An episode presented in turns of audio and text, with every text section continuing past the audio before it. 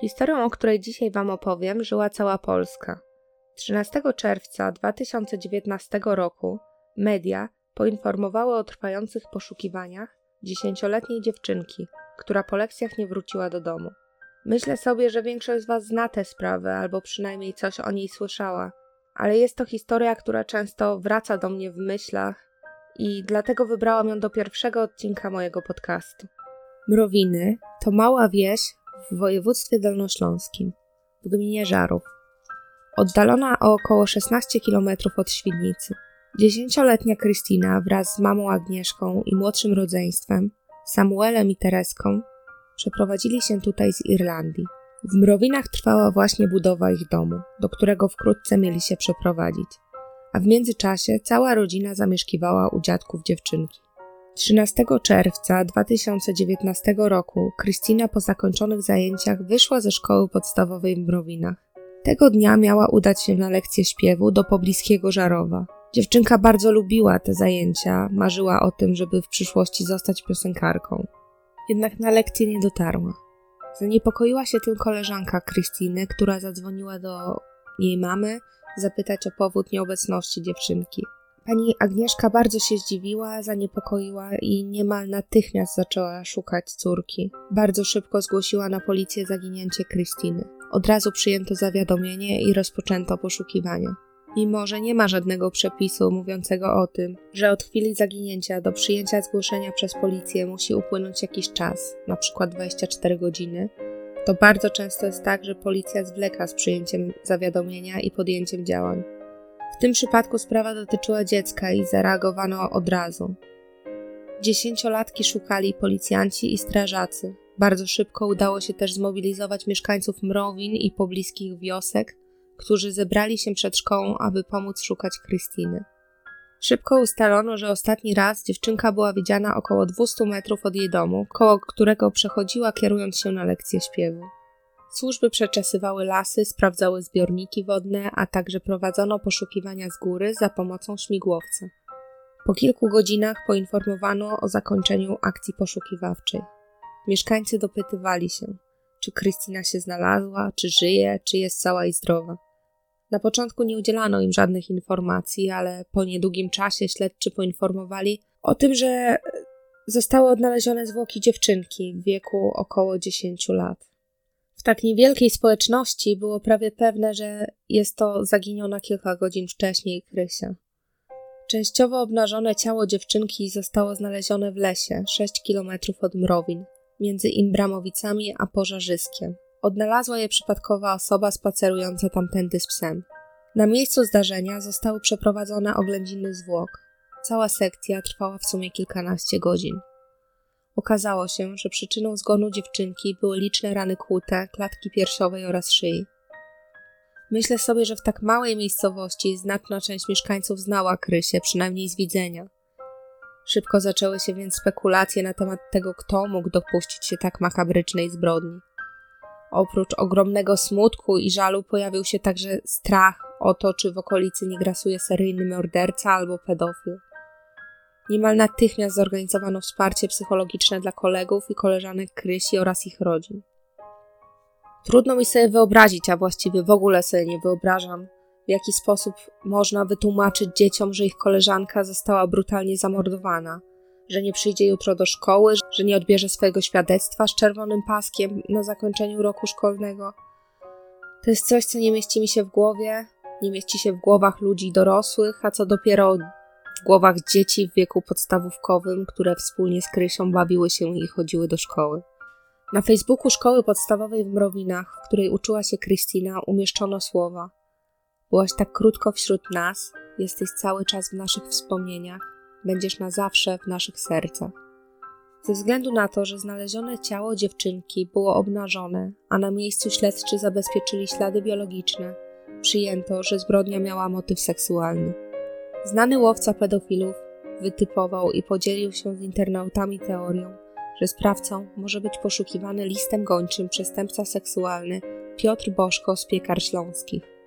W międzyczasie dwie prywatne osoby zaoferowały 10 tysięcy złotych nagrody za pomoc w schwytaniu zabójcy dziewczynki. Teorię o przestępcy z Piekar Śląskich szybko obalono. Policjanci mieli innego podejrzanego w tej sprawie. 16 czerwca 2019 roku został zatrzymany mieszkaniec województwa dolnośląskiego, 22-letni Jakub A. Po godzinie 20 podejrzewany został przywieziony do prokuratury okręgowej w Świdnicy. Przed budynkiem zgromadził się tłum, który przez kilka godzin czekał na zakończenie przesłuchania. Wykrzykiwano groźby pod adresem Jakuba A, a kiedy wyprowadzano go z prokuratury, rzucano w jego stronę kamieniami. Jakub A początkowo przedstawiał alibi na dzień, w którym doszło do morderstwa, ale ostatecznie przyznał się do zabójstwa dziewczynki. 17 czerwca 2019 roku mężczyzna usłyszał zarzut zabójstwa ze szczególnym okrucieństwem. Krystyna znała Jakuba A. Był to kuzyn jej mamy, ale nie tylko. Bardzo często odwiedzał panią Agnieszkę, odbierał jej dzieci ze szkoły, zostawał na noc. Wspólnie wyjeżdżali na weekendy. Jakub był zakochany w kobiecie, ale o związku nie mówiono głośno. Pewnie dlatego, że mamę Krystyny z Jakubem łączyły więzy krwi, a dzieliła duża różnica wieku. Niektóre źródła podają, że Krysia nie przepadała za Jakubem. Prosiła mamę, aby ten nie odwiedzał ich w domu. Jakub A. zbrodnię zaplanował. Miesiąc wcześniej prosił znajomego z Gliwic o pomoc w zabójstwie dziewczynki. W zamian za to oferował 10 tysięcy złotych. Niestety znajomy nie powiadomił policji o złożonej przez Jakuba propozycji.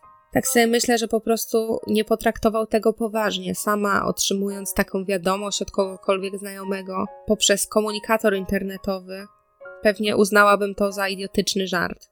13 czerwca 2019 roku Jakub A. podjechał w okolice domu Krystyny. Prawdopodobnie zaproponował jej podwiezienie. Dziewczynka znała Jakuba i ufała mu, więc wsiadła do jego samochodu. Następnie ten wywiózł Krysię do lasu, gdzie najpierw ją podduszał, a później zadał około 30 ran kłutych. Mężczyzna obnażył ciało Krysi i uszkodził jej narządy rodne. Miało to pozorować gwałt. Plan Jakuba A zakładał przeprowadzenie zabójstwa w sposób taki, aby podejrzewano działanie pedofila.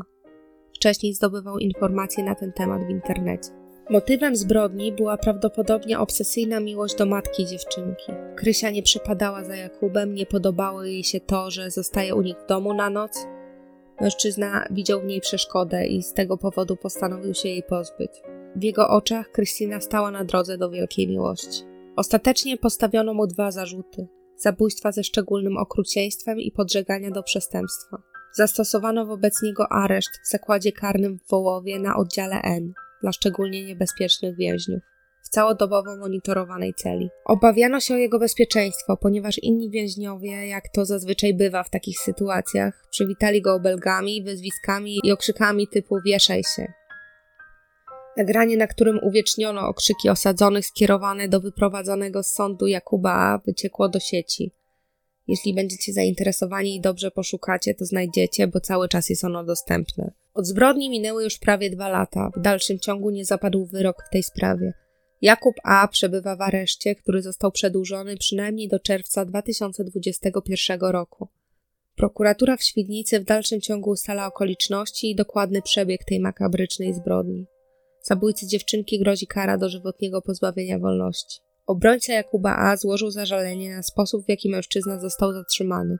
A było tak, że policja po prostu położyła go na podłodze, założyła kajdanki i wyprowadziła z mieszkania, boso, w majtkach i w koszulce, tak jak go zastali. Sąd okręgowy we Wrocławiu nie uwzględnił tego zażalenia. Ale tak, swoją drogą, Myślę sobie, że trzeba mieć straszny tupet, żeby zamordować dziecko, dokonać tego ze szczególnym okrucieństwem, a później skarżyć się na niehumanitarny przebieg zatrzymania. W programie Uwaga możecie usłyszeć wypowiedź matki Jakuba A, dla której też jest to ogromna tragedia, bo ona również straciła swoje dziecko. W inny sposób, bo Jakub A żyje, ale myślę, że trauma i piętno tej straszliwej sprawy będą z nią już na zawsze. Podlinkuję Wam link do tego materiału.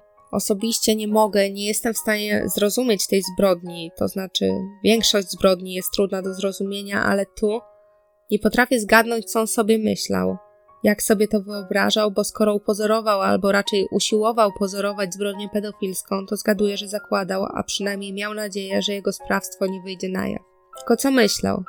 Co będzie dalej? Stanie się pocieszycielem tej rodziny, cichym bohaterem, który zaopiekuje się matką po tragedii, a później będą żyli długo i szczęśliwie? Nie wiem, to tylko takie moje luźne przemyślenia. Cała ta sprawa, śmierć tej dziewczynki, motyw zbrodni, wszystko to jest tak trudne do pojęcia. Ofiarą jest dziecko, cała jego rodzina, w tym matka dziewczynki, którą podobno zabójca kochał.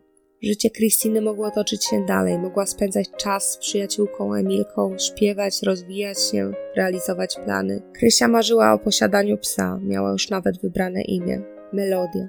Myślę, że w mieszkańcach Mrowin i okolic ta sprawa na długo pozostanie żywa, a rodzina i przyjaciele Krystyny już zawsze będą żyli mając w pamięci tę makabryczną zbrodnię. Mieszkańcy Mrowin chcieli upamiętnić Krystynę, budując plac zabaw jej imienia. W apelu, pod którym podpisali się m.in. radny wsi, sołtys, Rada Sołecka i dyrekcja szkoły, możemy przeczytać takie słowa. Ci najmłodsi cierpią najbardziej, ponieważ nie jesteśmy w stanie im do końca wytłumaczyć tej okrutnej tragedii i utraty bliskiej osoby. Jednak nie możemy bezradnie przejść do szarej codzienności. Nie możemy pozwolić, by ostatnie słowo należało do zła i śmierci. Dlatego chcemy podjąć piękną inicjatywę na rzecz wszystkich dzieci z Mrowin, przyjaciół, koleżanek i kolegów Krystyny, po to, by zachować i pielęgnować pamięć o niej. Tutaj wiem, że był taki pomysł, żeby wybudować plac zabaw imienia Krystyny dla wszystkich dzieci z Mrowin, dla jej przyjaciół, koleżanek i kolegów, który miałby być takim pomnikiem pamięci o tej dziewczynce i o tym, co się wydarzyło.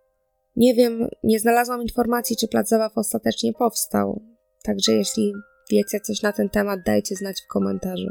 Myślę sobie, że Krysia była oczkiem w głowie swojej mamy. Z całą pewnością była ambitnym dzieckiem, z ogromnym potencjałem i planami, które nie zostaną już zrealizowane. Tylko właściwie w imię czego? W imię miłości? Czy kochając kogoś można pragnąć śmierci dziecka tej osoby? Kiedy kończy się miłość, a zaczyna nienawiść? Gdzie jest taka granica? Czy w ogóle da się taką granicę zaznaczyć, zauważyć? Tymi pytaniami kończę ten odcinek. Dziękuję, jeśli wysłuchaliście do końca. Do usłyszenia.